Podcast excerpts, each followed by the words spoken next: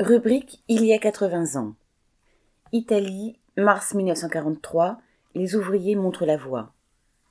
Le 5 mars 1943, un mouvement de grève commençait à Turin et gagnait l'ensemble du nord de l'Italie où se concentrait une grande partie de la production industrielle. Après plus de vingt ans de dictature fasciste et en pleine guerre mondiale, le prolétariat italien relevait la tête et infligeait un coup au régime de Mussolini. Les conditions de vie des ouvriers étaient de plus en plus dures. Aux pénuries de marchandises et à l'absence de chauffage s'ajoutait l'aggravation de l'exploitation avec des journées de travail de 10 à 12 heures, le rétablissement du travail à la pièce. Tout cela sous les bombes que les armées alliées déversaient sur les quartiers populaires, entraînant des milliers de morts et de blessés et des milliers de familles déplacées ou contraintes de vivre au milieu des ruines.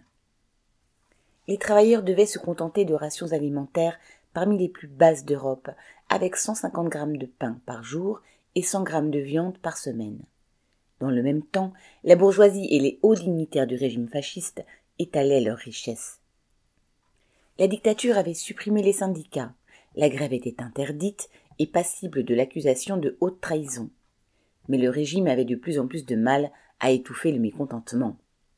Dès l'année 1942, des mouvements sporadiques avaient éclaté dans des usines du nord du pays pour réclamer l'augmentation des rations alimentaires ou des salaires. En octobre 1942, des ouvrières, qui faisaient la queue depuis des heures devant le magasin de l'usine SPA, avaient pris d'assaut un camion de pommes de terre, le vidant de son contenu. Un rapport de l'OVRA, la police politique fasciste, indiquait alors, ouvrez guillemets, il y a des arrêts de travail spontanés dans certaines usines et des risques de sabotage. On constate une désaffection diffuse du travail. Début 1943, alors que l'impérialisme italien enchaînait les défaites et que les puissances de l'Axe, dont il faisait partie, perdaient du terrain face aux Alliés, le mécontentement de la classe ouvrière s'exprimait de plus en plus.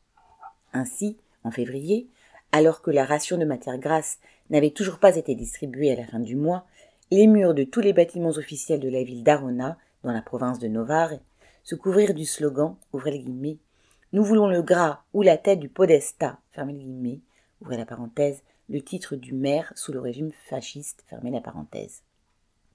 C'est à Turin que commença un mouvement massif. L'usine Fiat Mirafiori, avec ses 21 000 ouvriers, était la plus importante concentration ouvrière de la ville, et c'est d'un de ses ateliers que partit la grève le 5 mars 1943. Quelques dizaines de militants communistes, malgré la clandestinité, y agissaient. La grève s'étendit d'abord à deux autres usines turinoises, la Rasetti et la Microtecnica. Puis, en quelques jours, tandis qu'elle cessait dans certaines usines, la grève commença dans d'autres et s'étendit à toute la province, jusqu'au Val d'Aoste. À partir du 17 mars, le mouvement toucha la région de Milan et les usines Pirelli, Falk et Breda. Il arriva ensuite dans les usines d'Émilie, puis gagna le port de Marghera en Vénétie pour se conclure dans les usines textiles où les ouvrières prirent la tête des grèves qui allaient clôturer un mois de mobilisation le 8 avril. Malgré les arrestations, les tentatives d'intimidation ou au contraire de trouver un accord, la grève toucha 200 usines et entraîna près de 200 000 travailleurs. Elle prit des formes variées, de la grève de plusieurs jours aux arrêts de chaîne répétés, de dix minutes à une heure, entrecoupés de grèves du zèle. Les travailleurs voulaient manger à leur faim et pouvoir nourrir leurs familles.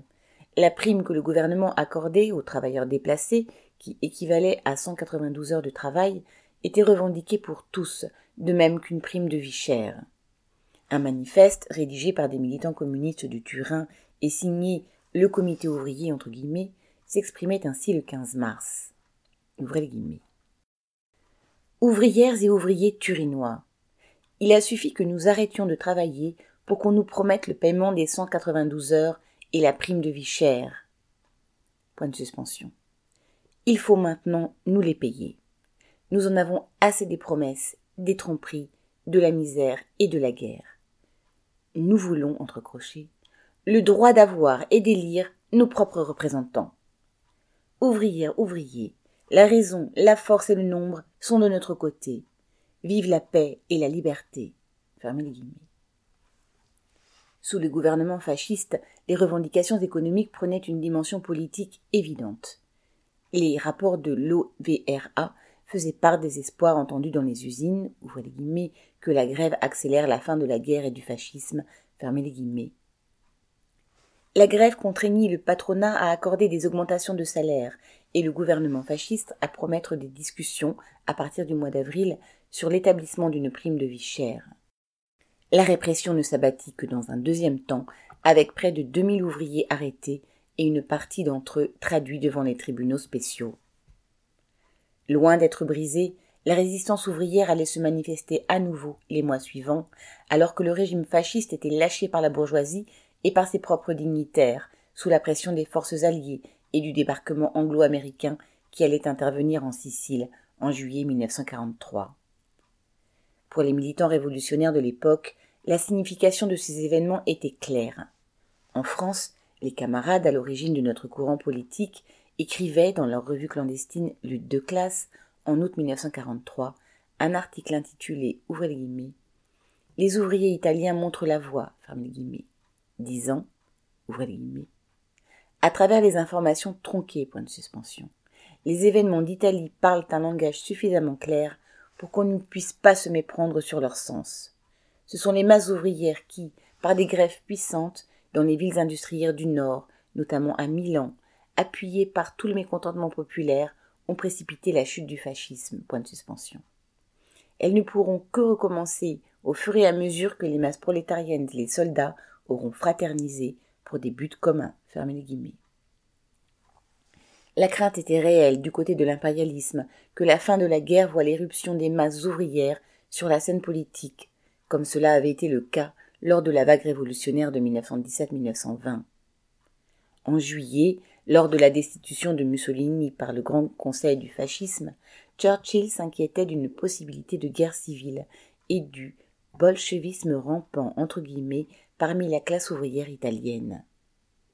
Ces craintes, la direction stalinienne du Parti communiste allait les calmer en se faisant l'artisan principal d'un front national mettant la classe ouvrière à la remorque des intérêts de la bourgeoisie, prémisse d'une politique contre-révolutionnaire qui allait être menée dans toute l'Europe à la fin de la guerre. Nadia Cantal.